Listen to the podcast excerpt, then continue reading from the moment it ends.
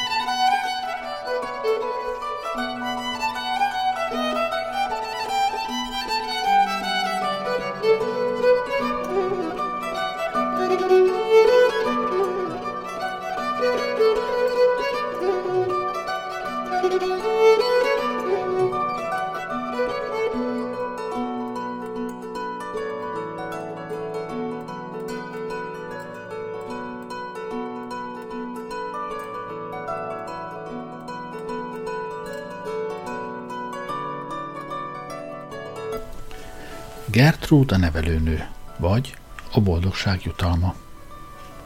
Az előző fejezetek összefoglalása. Nincsenek előző fejezetek. Vad, viharos éjszaka dühöngött Skócia nyugati partjai fölött. Ezen történetünk szempontjából ugyanennek különösebb jelentősége nincsen, miután történetünk nem Skócia nyugati partjain játszódik, hanem Írország keleti partjain. De azért ott is elég rossz idő volt. Történetünk színhelye pontosabban Anglia déli csücske, a Mutacentium Towers, eist ps, Lord Mutacent, eist ps, ősi kastélya. Gyengébbek kedvéért megjegyezzük, hogy olvasás közben különben se fontos, hogy az ember kiejtse a szavakat. Egy pis tök tőzsgyökeres angol főóri birtok volt. A földszint Erzsébet korabeli stílusban épült vörös kövekből, míg a kastély régebbi szárnya, amire az őr különösen büszke volt, a régi normandulás nyomait mutatta, amihez egy Tudor korabeli pompás kínzókamra, egy plantasenek korabeli árvaház járult, körítéssel, illetve kerítéssel.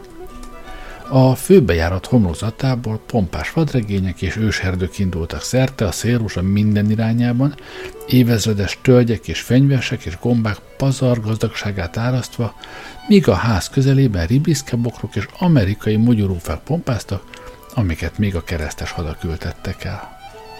Az Ódon kastély körül hangos volt a levegő a rigófüttytől, a varjak édes pitypalatjától és a fácánok mélabús danájától, miközben a szarvasűnők, antilopok, kenguruk és más négylából oly szeliden szaladgáltak a tág mezőkön, hogy egymás kezébe lettek.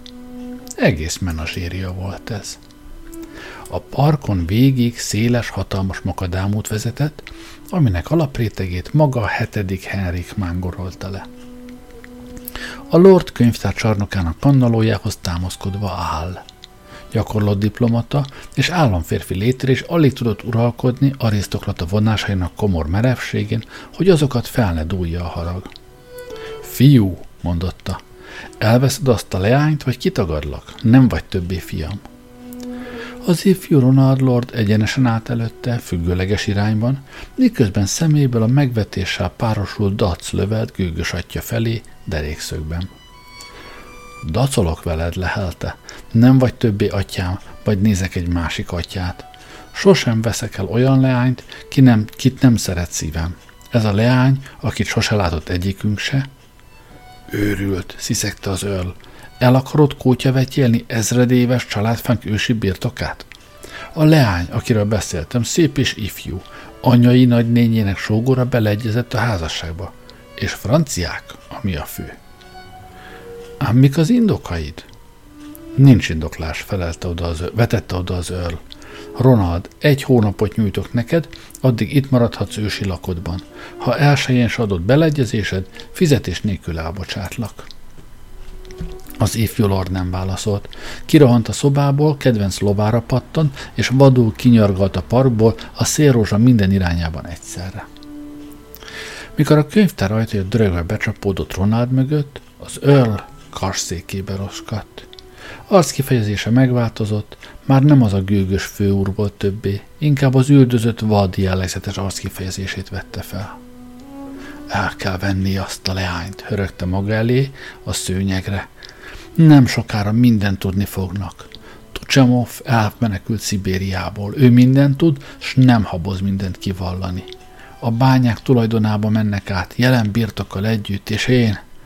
De hagyjuk.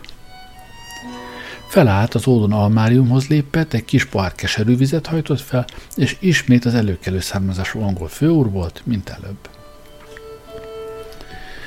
Ugyanezen órában egy magas, boltíves kutya fogad, bakján a pisnsek jellegzetes egyenruhájába bújtatott lovásza, száguldott keresztül kasul a park fasorán.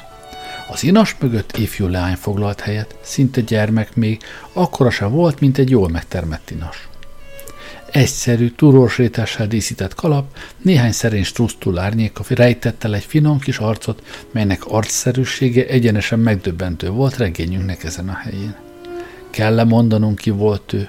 Gertrude nevelőnő, akinek ezen a napon kellett elfoglalni a hivatalát az ősi kastélyban. Ugyanakkor mikor a kutya fogat a fasorba kanyarodott, a fasor másik felén egy magas, karcsú ifjat pillantott volna meg az olvasó, ha valamilyen üzleti vagy magánügyben történetesen ott tartózkodott volna.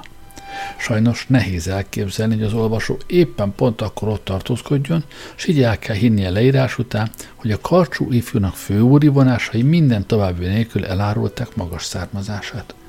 Nemes ménen ült, melynek vonásai szintén előkelőek voltak, különösen hosszú lógó orra. De vajon ki volt ez a karcsú ifjú, ki lovának minden lépésével közelebb jutott Gertrúdhoz? Vajon ki volt ő, vajon ki? Ah, igazán, no, de csak ugyan ki lehetett? Ki? Ki? Soha nem találja ki az olvasó, ha nem töri a fejét egy kicsit. Senki más nem volt ő, mint az ifjú Ronald. Végzetesen találkozniok kellett, egyre közelebb jutottak, aztán még közelebb, és végre egy röpke pillanatra találkoztak. Ahogy eleveztek egymás mellett, Gertrud felemelte tekintetét, és az ifjú két szemet pillantott meg, melyek kifejezésében annyira szemszerűek voltak, hogy például nem voltak nézszögletesek, hanem egészen kerekek. Ronald csak egy pillantást vethetett a kutya fogat utazójára, de az aztán olyan bensőséges volt, hogy aki ennél bensőségesebben néz, az okvetlenül csal.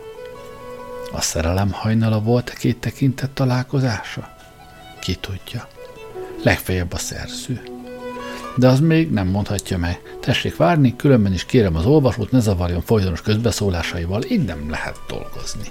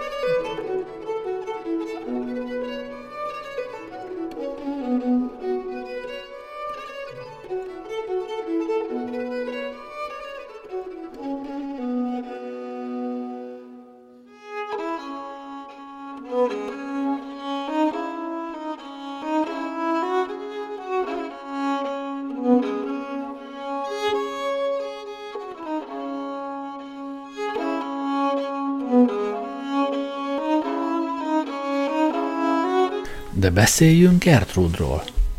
Gertrud teljes nevén McFiggin Montmorency nem ismerte se atyát, se anyját. Mind a ketten évekkel az ő születése előtt haltak meg. Anyjáról csak annyit tudott, hogy francia volt, ragyogóan szép, és hogy rokonai, ősei és üzletfelei elpusztultak a nagy francia forradalomban. De azért Gertrude gyengét kegyelettel őrizte szülei emlékét. Keblén aranytokban anyjáról készült miniatűr olajfestményt rejtegetett, hátáról ezüst láncon apja jól sikerült daguerreotípje lógott le. Nagyanyja melszobrát kabátújában hordta, néhány unoka nővérének és fivérének képmása részint a csizmájában foglalt helyet, részint az övébe volt dugva nyelestül, míg hátul, hm, de talán elég is ennyi. Atyáról úgy lehet még kevesebbet tudott. Csak annyit, hogy magasrangú angol királyi családból származott, és hogy ifjú éveiben, mint mester legény bebarangolta a világot. Minden hagyatéka, ami Gertrudra maradt, egy orosz nyelvtan, egy tót képes újság, egy légsúlymérő és egy bányászati szakkönyv volt. Kora gyermeksége óta nagy nénye nevelte, gondosan oktatta őt, szívébe plántálva a keresztényi gondolkodás elveit. Némi Mohamedán elveket is csöpögtetett belé, minden esetre. Mikor 17 éves volt, jó nagynénye meghalt víziszonyban. A körülmények rejtélyesek voltak, ezen a napon idegen férfi látogatta meg, nagyszakálló ember, orosz nemzeti viseletben. Távozása után Gertrud nagynényét eszméletlen állapotban találta, ebből az állapotból csak a halál váltotta meg. Hogy a feltűnést elkerüljék, a halál okául kétoldali veszettséget állapítottak meg. Annyi bizonyos, hogy Gertrud itt állt egyedül, kidobva a bizonytalamba. Mit tegyen? Ez volt a kérdés. Ezen gondolkodott éppen egy reggel, miközben tekintetét a következő apró hirdetés vonta magára. Nevelőnő kerestetik. Tudnia kell franciául, olaszul, oroszul, tótul. Zongora tanárnői oklevél és kohászati szaktudás elengedhetetlen. Fizetés 4 shilling és 4 pence évente. Jelentkezés fél 11 és 3.4.12 között a Nemzeti Múzeum levéltárnok irodájában. Gertrud gyorsan határozó természet volt. Alig két óra kellett hozzá, hogy észrevegye a csodálatos megegyezést, ami a megkívánt feltétele és az ő tényleges képzettsége között fönnállott. A levéltárnoki hivatalban már ott várta a grófnő. Azzal a közvetlenséggel fogadta, ami rögtön megnyeri a tapasztalatlan ifjú szívrokon szemvét. Tökéletes francia? kérdezte. Ó, oui, felelte Gertrud szerényen. És olasz? Aussi, így Gertrud. És német? folytatta grófnő. A ja. És orosz? Ja. És tót? Jep. Elámulva ezen a jártasságon, amit a látszólag fiatal leánya modern nyelvekben tanúsított, a grófnő kutató tekintettel mérte végig Gertrudot. Hol látta-e jellegzetes vonásokat? Elgondolkozva húzta végig keskeny ujjait sápat homlokán, de hiába nem jött rá. Elég bolintott, aztán fel van fogadva. Holnap leutazik birtokra, és elfoglalja hivatalát.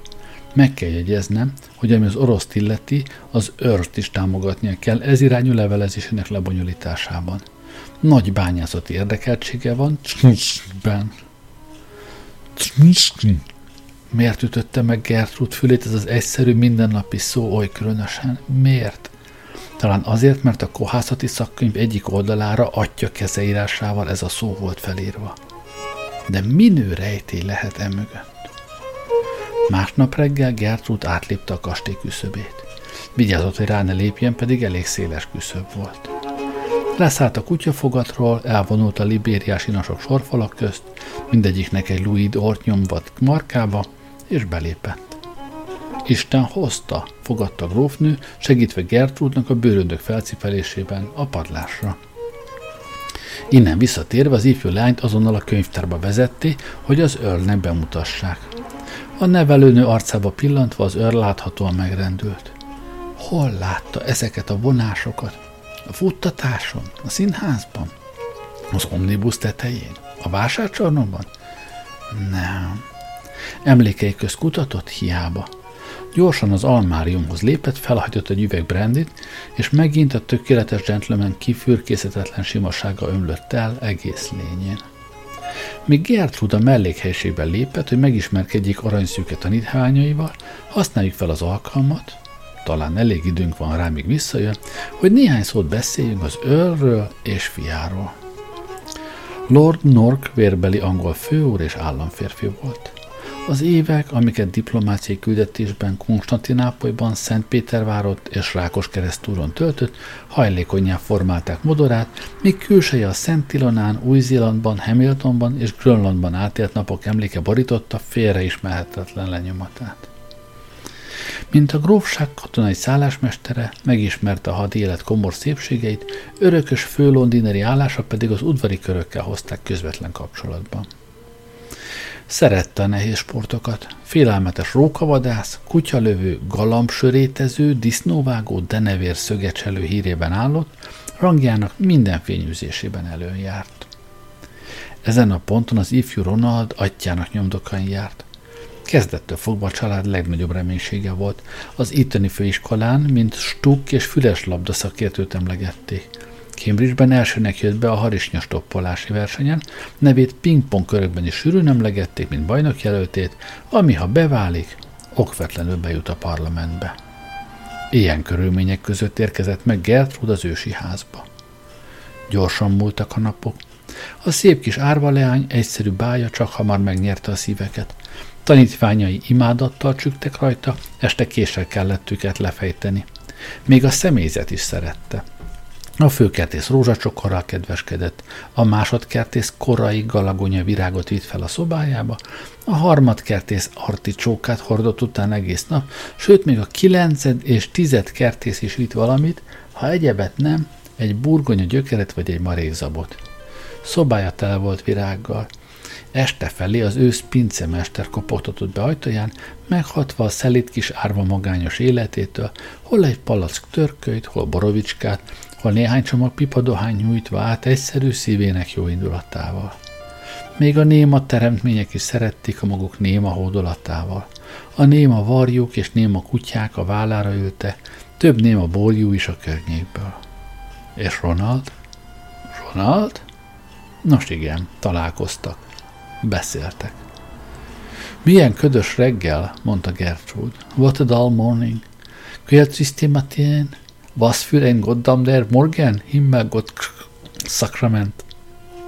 De milyen randa, felelte Ronald halkan. Randa. Ez a szó csengett Gertrud fülében egész nap. Ezután már gyakrabban voltak együtt. Nappal teniszt és pingpongot játszotta. Este a kastély ódon szokásai szerint az örlá és a grófnővel egy kis rulettet, vagy semmi de fert játszotta. Aztán kiültek kettesben a verandára, s nézték a holdat, amint óriási körökben kering a horizont szélén. Sokára történt, mikor Gertrude először vette észre, hogy Lord Ronald melegebb érzést táplál irányában, mint amennyit a pingpong szabályok megengednek. Gyakran, ha együtt voltak, az ifjú Lord percekre elhallgatott és behunyta a szemét. Különösen ebéd után. Egy este mikor Gertrud szobájába vonult vissza, hogy előkészületeket tegyen, ágyban való elhelyezkedését illetően, más szóval, hogy lefeküdjön, kitárta, kinyitotta az ablakot, és ekkor Lord Ronald arcát pillantotta, látta meg. Egy sündisznón ült, és a hold felé fordított arcán kimondhatatlan szenvedést tükröződött. Közben múltak a napok. Az élet úgy folyt, ahogy efféle rendes angol főóri háztartásban folyni szokott. Hét órakor megszólalt a reggeli gong, nyolckor havasi kürszó hívta össze reggelizni a családot, fél kilenckor autó tülökintett misére, egy órakor felrepült a főárbócra az ebéd hívó lobogó, négykor ágyúlövés jelezte a teát, negyed tízkor vészharang és szirina jelentette be az esti átöltözés idejét, végre fél tízkor véres kardot hordtak körül annak jeléül, hogy lehet vacsorázni. Éjfélre ezen is túl voltak, és a lélekharang imára csődítette a személyzetet.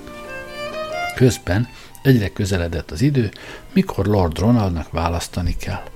Elhagyja-e az anyai házat, vagy elveszi atya választottát. Július 15-e volt, már néhány nap múlva július 17-e, és csak nem közvetlenül ezután július 18. Időnként az Earl, találkozva Ronaldra lépcsőházban, komoran nézett rá. Emlékezz, fickó, hogy meg kell törnöd, vagy kitagadásba veszlek. De mit érzett vajon az Earl gertrude szemben? Ez volt az egyetlen keserű csepp a fiatal lány boldogságának tengerében. Bizonyos jelek, amikről nem tudott számot adni magának, arra mutatta, hogy az Earl ellenszemvel viseltetik irányába. Egyszer például, mikor elment a könyvtár előtt, az Earl csizmahúzót vágott hozzá. Máskor reggelinél hirtelen felkapta a lekvárostálat, és a fejére borította. Ezeket minden esetre megjegyezte. Munkájához tartozott egyébként az öl orosz levelezésének lebonyolítása. Hiába kereste a levelekben az ő titkának megoldását. Egy nap azonban jellegzetes orosz sürgőn kézbesítettek az őrnek. Gertrud hangosan fordította le. Tucsamov meglátogatta a nőt, illető meghalt. Ezt halva az őr elsápadt dühében. Úgy látszik, ekkor történt az a dolog a lekvárral. Egy napon, mikor az Earl éppen denevér vadászaton volt, Gertrude gazdája levelei közt kotorászott azzal a gyöngéd női osztönnel, mely könnyedén győzi le a diszkréció álszemérmét. Ekkor meglátta a rejtély kulcsát. Az Earl nem volt jogos tulajdonos ennek a birtoknak. Távoli unokatestvére, atyai részről volt a jogos örökös, de ő orosz börtönben halt meg, az Earl mesterkedései következtében, aki abban az időben nagykövet volt Csunskben. Ez szerint tehát ennek az unokafivérnek a leánya igényelhette ez idő szerint a birtokot. Az egész bonyolult családi ármány története itt feküdt szemei előtt az összes adatokkal, kivéve a jelenlegi jogos birtokos nevét és lakcímét. Minden pontosan benne volt, csak éppen ez nem. Már ez is feltűnő volt. De milyen csodálatos az asszonyi lélek. Gertrude azért nem nézte le mégse az őrt. Ám a rejtély továbbra is fogalma, foglalkoztatta. Miért rezzen össze az őr, valahányszor ő a szemébe néz? Egyszer aztán megmérte a rezzenést, és a szeizmográf 4 cm-es kilengés mutatott.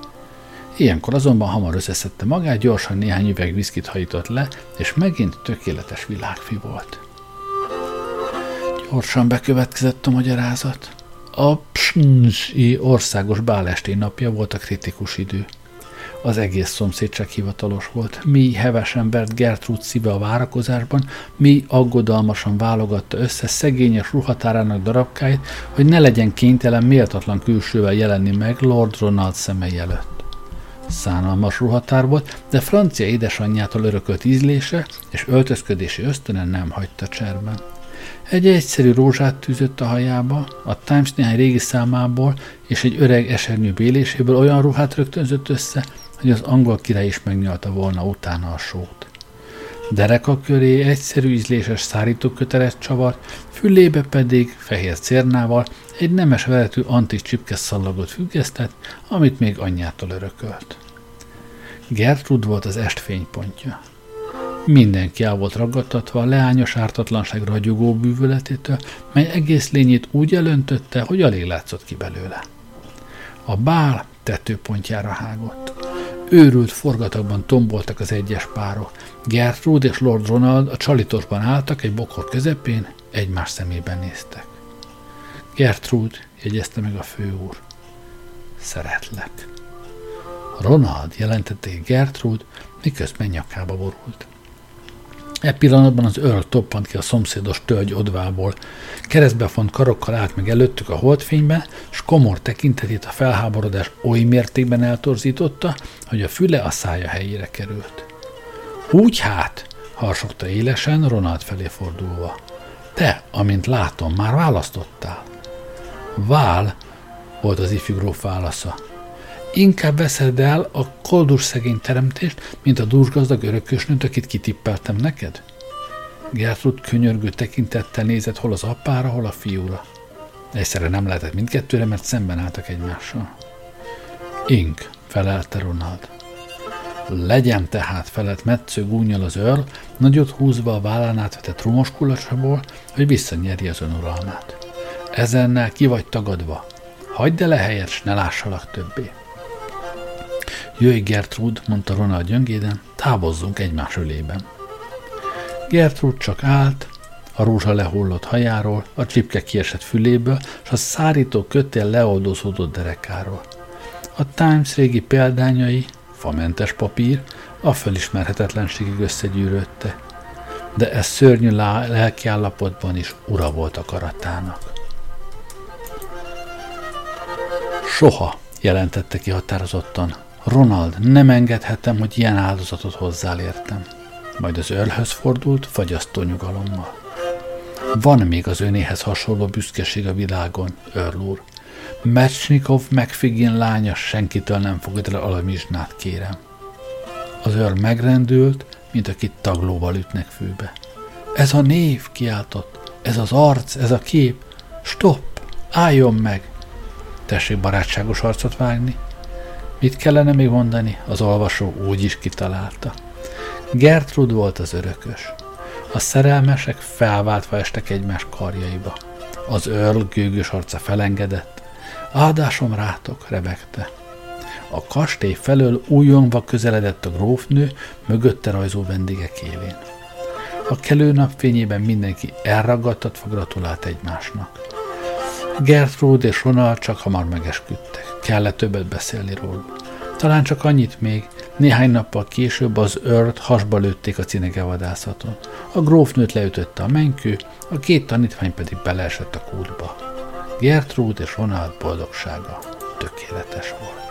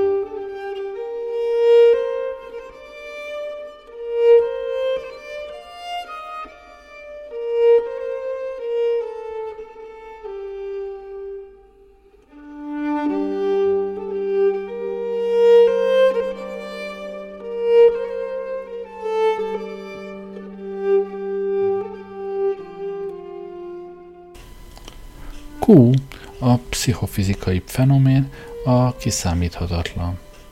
Hiperpszichológia szenzációs szamárságairól. Még csak remélni sincs módonban, hogy olvasóim közül bárki is elhiszi ezt a történetet, aminek szemtanúja voltam, sőt, szemtanúja. Ha visszanézek rá, magam is alig tudom már elhinni, de a történet oly rendkívül is oly megdöbbentő fényt vet egy természet fölötti életformával való közlekedésünk lehetőségére, hogy úgy érzem, nincs jogom elhallgatni a nyilvánosság előtt. Ennerli barátomat látogattam volt meg lakásán. Szombaton volt, október 31-én. Azért emlékszem hogy jól erre a napra, mert elsője volt, és 10 silinget kaptam. Az összegre is pontosan emlékszem, véletlenül zsebre tettem éppen, még a zsebre is emlékszem, amelybe betettem, és arra is, hogy a többi zsebemben nem volt pénz. Ezt határozottan tudom, nem fér kétség hozzá. Darabig szótlanul szivarozva ültünk egymással szemben. Ekkor hirtelen felén fordult. Hiszön a természet fölötti erőkben? Összerázkodtam, mintha fejbe vágtak volna. Abban a pillanatban ugyanis, amikor Enerli felén fordult, éppen valami egészen másra gondoltam. Lehet, hogy tévedek, de abban a tényben, hogy éppen abban a pillanatban fordult hozzám ezzel a kérdéssel, amikor valami egészen másra gondoltam, meglepő egyidejűség érzete döbbentett meg. Egy pillanatig nem is tudtam felállni. Arra gondolok, folytatta Enerli, vajon hisze az elhaltak fantoplazmájában? Fantoplazma? Ismételtem. Igen, fantoplazma, ha úgy tetszik, vagy ektoasztrál, ha úgy tetszik, vagy ideoplasztikus transmanifestáció, vagy mondjuk ki egész kereken, pszichofantoplasztikus fenoménon. Ránéztem Ennerlire, és az a borzasztó sejtelem alakult ki bennem, hogy odafigyelek arra, amit mond. Éreztem rajta, hogy az utóbbi két vagy három hónap tapasztalatai és eseményei, mióta ismertem őt, gyökerében változtatták meg egész lényét. Csodálkoztam, hogy még sohasem jutott eszembe megkérdezni magamtól, hogy lehet az, hogy az alig 55 éves embernek haja már is őszbe csavarodott. Valami szörnyű titok lappang ennek az embernek az életében. Nem folytathattam a gondolatmenetet, mert Ennerli újból megszólalt. Ma éjszaka láttam kút, mondta.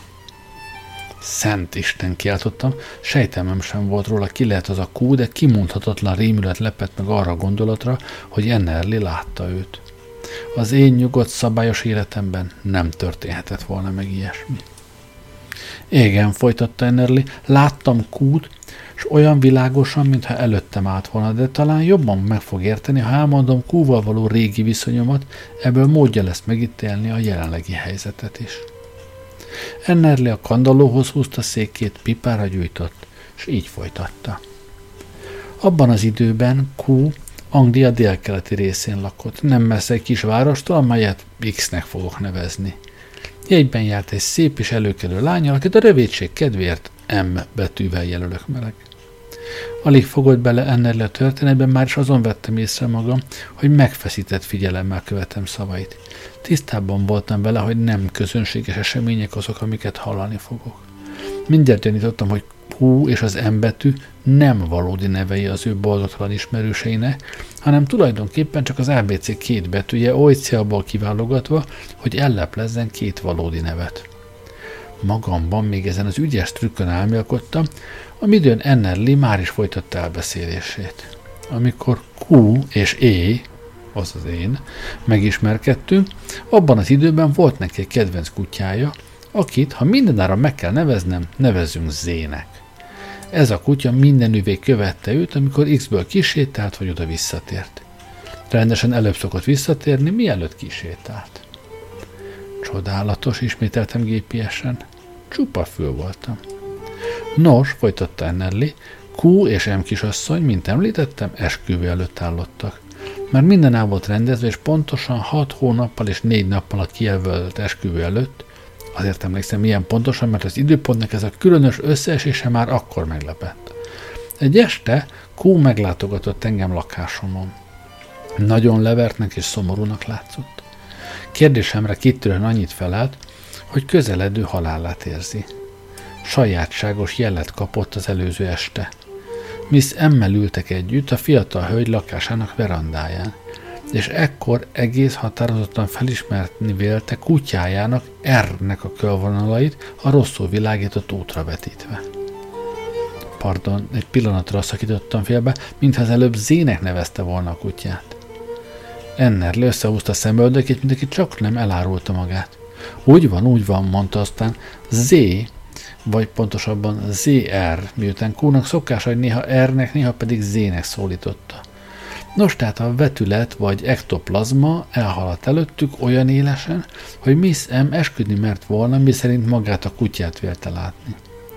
A házzal szemben kicsit ferdén a fantazma egy pillanatra megállt és farkát csóválta. Majd továbbfutott, hirtelen eltűnt egy kőház sarokszögellete mögött, mintha csak a téglát akarták volna el. A dolgot azt tette megfoghatatlanul rejtélyessé, hogy M kisasszony édesanyja, aki egyik szemére vak, a másik szemével látta csak a kutyát. Ennerli egy pillanatra tűnődve elhallgatott, nem mertem szó közbeszólni. Ezt a különös esetet Q közelgő halálnak figyelmeztetéseként vette.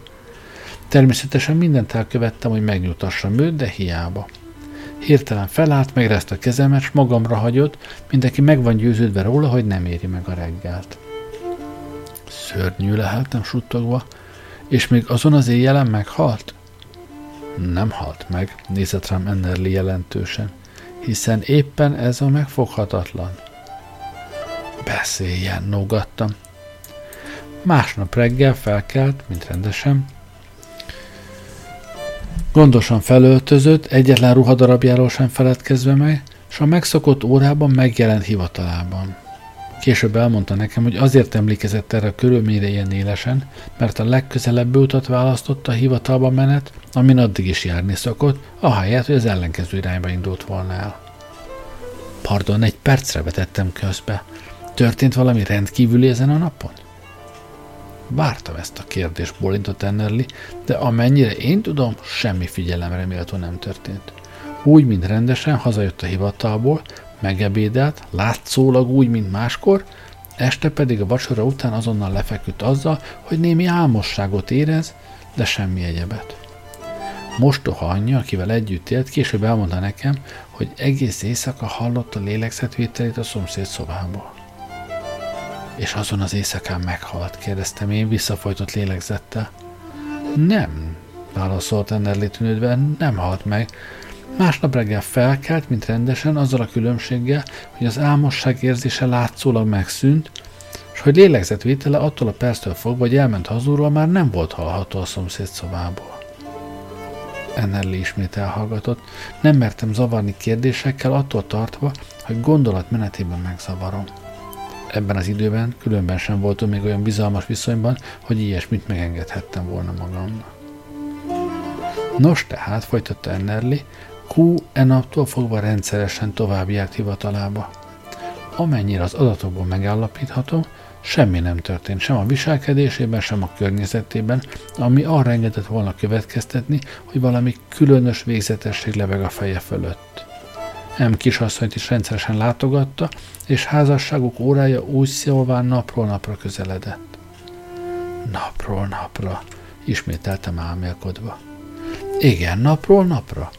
Ebben az időben csak ritkán láttam őt, de két héttel az esküvő előtt egy napon találkoztam vele az utcán. Egy pillanatra úgy tett, mintha meg akarna állni, mosolygott, megemelte kalapját, és tovább sietett. Pardon, egy pillanatra vetettem közbe. Megenged egy kérdést, amit talán jelentéktelennek látszik, de a sorra nagyon érdekel, hogy, hogy volt ez a dolog? Előbb emelte meg a kalapját, és aztán mosolygott, vagy pedig már előbb mosolygott, és aztán emelte meg a kalapját, tehát úgy szóval a kalapjában mosolygott. A kérdés nagyon helyén való, mondta Enerli, és módonban van tökéletes pontosággal megállapítani, hogy előbb mosolygott, mosolyogva megállt, megemelt a kalapját, aztán megint visszatette a fejére, de ekkor már nem állt. Akárhogy is történt, a dolog lényege az, hogy erre, az erre előkészített napon Kúnak és M kisasszonynak az esküvője időszerűvé vált. Lehetetlen kiáltotta. No és, ha jól sejtem, közös esküvőről volt szó. Igen, mondta Ennerli. Mindketten ugyanabban az időben esküdtek meg egymással. Az esküvő után Q és Q-né nagysága. Q és Q nagysága, ismételtem elhűlve. Úgy van, Q és Q nagysága, mert M kisasszony felvette Q nevét. Elhagyták Angliát és Ausztráliába mentek, ahová Q-t hivatalból beosztották. Pa- pardon, egy pillanatra vetettem közbe, egészen tisztán szeretnék látni. Előzően is szándékuk volt Ausztráliában megtelepedni? Igen, ezt abban az időben mindenki természetesnek találta. Én magam láttam őket a gőzösön, még kezet is szorítottam kúval, és határozottan emlékszem rá, hogy készszorítás közben egészen közel álltam hozzá, legfeljebb negyed méternyire. Helyes, mondottam. És azóta hallott róluk valamit? Nos tehát, válaszolt Ennelli, éppen ez az. A dologban végig megmaradt az a sajátos titokzatosság, amely az egész történetet elejétől fogva jellemzi. Ma négy éve annak, hogy Q és neje Ausztráliába utaztak. Eleinte rendszeresen hallottam róluk, és havonta két levelet váltottunk. A helyzet váratlanul megváltozott. Már csak egy levelet kaptam havonta, majd fél évenként kettőt, majd évenként csak egyet. Egészen tegnapig semmit sem hallottam Kúról és nejéről másfél év óta. Idegeim végső megfeszítésével lélegzett visszafolytva figyeltem. Tegnap este mondotta Ennerli nyugodtan és határozottan. Q, vagy inkább egy fizikai manifestációja megjelent ebben a szobában. Valami különös, mondhatnám fájdalmas szomorúság lebegett egész lényen. Néhány taglejtést tett, amiket nem értettem, majd lassú mozdulattal nadrág zsebeibe nyúlt, és azoknak bélését kifordította. Én, megdermedve a varázslattól, hangot sem tudtam adni, és minden erőmmel igyekeztem megérteni szándékát. Hirtelen az asztráltest az asztal felé fordul, ceruzát emel fel, és a következő szavakat írja egy szelet papírra. Szúrj le két lepedőt, őrült sürgős estére kell. Ennerli elhallgatott. Mindketten gondolatokban merülve öltünk néhány másodpercig. És hogy magyarázza ön Q ideoplazmájának szavait? Azt hiszem, folytatta vontatottan, megfejtettem a magyarázatot. Q, aki nyilván meghalt, vizuálni, illetve materializálni akarta azt a tényt, hogy a deatomizált ideoplazma sóherizálódott metarelice, és hogy a két lepedő, ami alatt két tíz dollárról szokott érteni, életében sürgősen elszükséges az ektoplazma, ektoplazmatizálódás kiegészítésére. No és, kérdeztem én megdöbbenve azon az ösztönös megérzésen, amivel Ennerli a pszichikus világ rejtelmeibe belelátott. Hogy fogja ezt a dolgot megvalósítani? Szemem közé nézett, az a tervem mondta, hogy egy vakmerő kísérletet tegyek, ami ha sikerül, eddig még ki nem próbált összekötetést teremtett köztünk és a szellemek világa között. Két tíz dollárost ide teszek az asztal szélére, és itt hagyom reggelig. Ha reggelre eltűnik, tudni fogom, hogy Kulnak sikerült deasztralizálni magát, és magához vette az összeget. Éppen kérdezni is akartam az imént, nincs magánál véletlenül 10 dollár? Nálam sajnos véletlenül csak apró pénz van a megfoghatatlan jelenségeknek ilyen váratlan összes és szerencsés alkalomnak látszott újabb láncszemet adni a körülmények összejátszásához.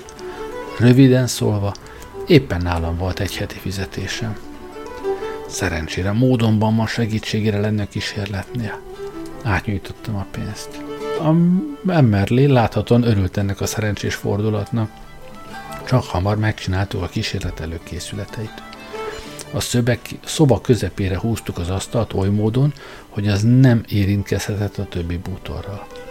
A székeket gondosan a falak körül helyeztük el, úgy, hogy kettőnek kerüljön ugyanarra a helyre, hanem legfeljebb egymás mellett álljanak, míg a képek és a tapéták teljesen ugyanabban a helyzetben maradtak. A tapétákra különösen vigyáztunk, sehol nem szedtük le őket a falról, valamint az ablaküvegeket se szedtük ki. Mikor mindez megvolt, a két bankjegyet az asztal szélére fektettük, ügyelve, hogy azoknak egyik fele lelógjon az asztal széléről, ilyen formán a két papírlapot úgy szólván csak a másik fele tartott az asztalon. Jó ét kivártam Ennerlinek, és hazamentem, lázban borzongva az izgalomtól. Az olvasó elképzelheti lelkiállapotomat, amivel a kísérlet eredményét vártam. Ezen az éjszakán alig tudtam lehújni a szemem, bár legjobb tudásom szerint az előkészületeket gondosan ejtettük meg, mégsem voltam bizonyos, hogy sikerülni fog, hiszen nem tudhattam, hogy pillanatnyi lelki állapotom alkalmas-e az asztrál összeköttetés kivitelezésére. Ez irányú aggodalmam fölöslegesnek bizonyult. Az események csak hamar megmutatták, hogy jó médium vagyok, vagy hogy érthetőbben fejezem ki magam, a transzcendentális metapszichózis, mely e fajta lelki kísérleteknél elsőrangú szerepet játszik, megfelelt a várakozásnak. Reggel Emerly izgalomtól feldult arccal rohantott be szobámba. Óriási, óriási, kiáltott hangosan, teljes siker, a pénz eltűnt. Közvetlen dohányoplasztikai összekötetésben vagyunk kúval. Nem kell lecsetelni a túlvilági boldogság borzongását, ami átfutott rajtam.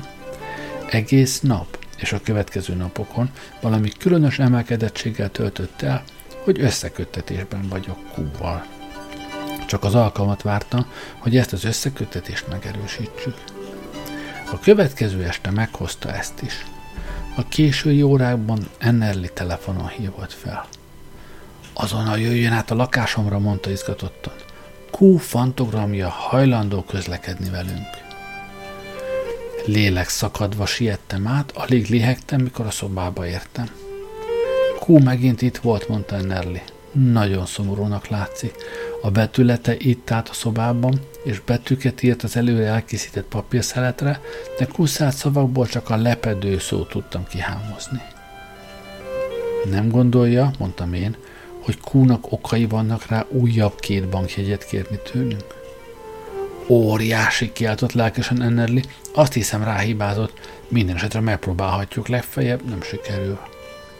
Ezen az éjszakán ismét két tíz dollárosomat helyeztük el az asztalon, a bútorokat ugyanazon féltő gondol helyezve el, mint az első alkalomkor. Ezúttal annyira nyugtalanított lelki készségem alkalmasságának kérdése, hogy minden erőmet össze kellett szedni, nehogy megzavarjam a készülő asztalát tünemény lefolyását. Az eredmény azt mutatta, hogy ismét jó médium voltam, kísérletünk ragyogóan sikerült, a két bankjegy reggelre eltűnt. Ezután két hónapig folytattuk az ezirányi kísérleteinket, néha Ennerli hagyott kint pénzt, ahogy nekem elmesélte, nem is jelentéktelen összegeket, és a fantazma pontosan elvitte az éjszaka folyamán. Ennerli a tudományos becsületesség rajongója gyanánt természetesen csak olyankor hajtotta végre egyedül ezeket a kísérleteket, mikor teljességgel lehetetlenség volt engem felhasználni, felhajszolnia, hogy ellenőrizzem. Máskor telefonüzenete egészen röviden hangzott. Kú itt van. Ennyi volt csak. Vagy egy sürgöny. Kúnak pénzt kell hozzát, amennyi van magánál, egy krajcárral sem többet.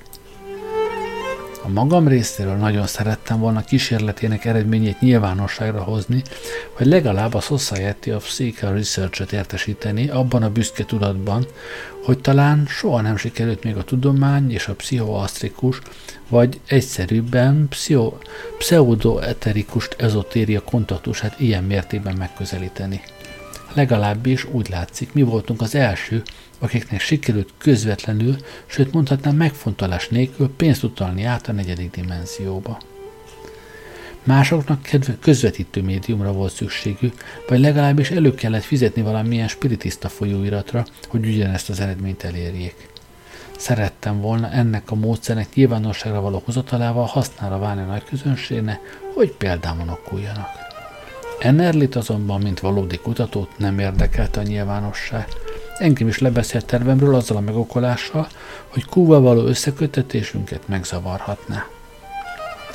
Mintegy három hónappal első ezoter pszichoasztrálpont kísérleteink után történt, hogy ezek a kísérletek elérték legmagasabb pontjukat, oly rejtelmes formában, hogy még ma is hideg verejték lepi a homlokom, ha eszembe jut. Egy délután Ennerlis személyesen keresett fel. Idegesnek látszott. E pillanatban kaptam közlés kútól, válaszolt kérdő tekintetemre, amelyet képtelen vagyok felfogni. Amennyire meg tudom ítélni a dolgot, Q több más asztráltesttel lépett összekötetésbe, és őket is rá akarja venni, hogy munkánkban részt vegyenek. Olyan társaságfélét akar összehívni, amelyben többen vesznek részt, vagy mondjuk részvényt, hogy ezek aztán teljes összhangban működjenek velünk a két dimenzió közti szorosabb kötelék létrehozásában. Amennyire szavaiból ki tudom venni, ő úgy gondolja, hogy a dolog pénzügyi részét mi vállalnánk, ők ezzel szemben inkább a szellemi vezetés látnák el. Elképzelheti az orvosó, mennyire felizgatott a dolgok ilyetén alakulása.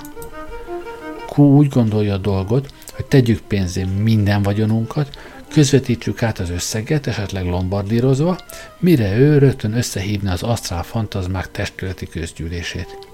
Azt hiszem, tette hozzá gondolkozva, ez esetben az asztrál fazma meghatározás helyett inkább használhatnánk az asztrál fantoid kifejezést.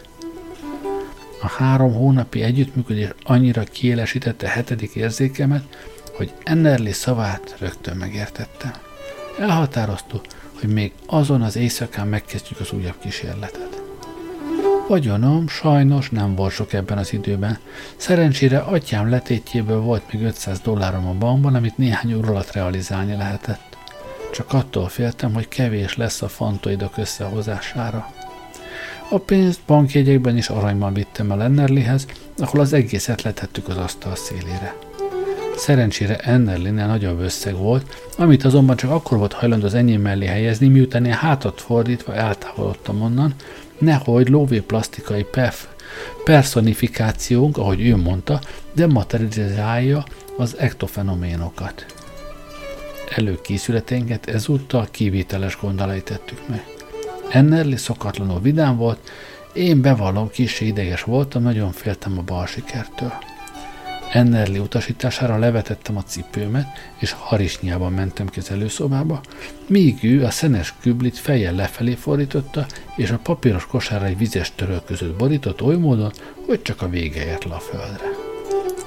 Ezután kísértetés hangon kiszólt nekem, hogy csak menjek haza. Szerettem volna a kezét megszorítani, vagy legalább a cipőmet felhúzni, de már nem lehetett, mert úgy látszik a manifestáció kezdetét vette. Másnap reggel kisé meghűlve a mezitláb való járástól, izgatottan várakoztam ágyamban. Kilencet ütött, aztán tizet ütött, aztán tizenegyet, de nem történt semmi. Ekkor teli aggodalommal lakására siettem. Ki írhatná le meglepetésemet, midőn arról kellett értesülnöm, hogy Ennerlin nyomtalanul eltűnt. Eltűnt, mintha fölnyelte volna el. Talán valami végzetes hibát követtünk el az előkészületekben, nem voltunk elég óvatosak, ki tudná megmondani. Tény, hogy Enerliről a szálloda portása is csak annyit tudott, hogy a számláját nem fizette ki, és nem tudja, hogy melyik városból való.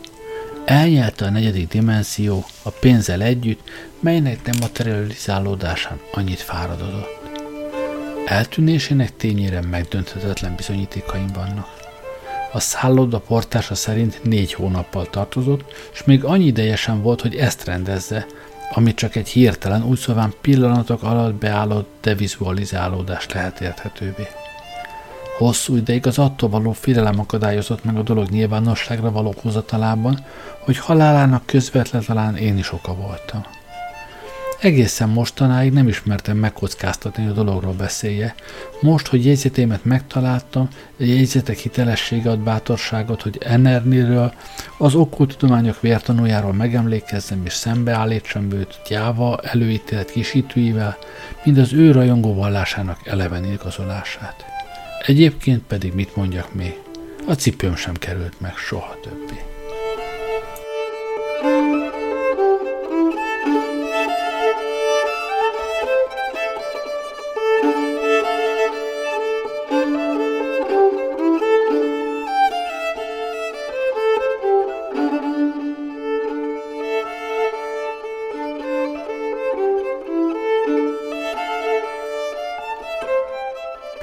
Köszönöm, hogy velem, lékokkal és ordi szavallal mulattátok a mástét. Jó éjszakát kívánok, Gerlei Rádiózott.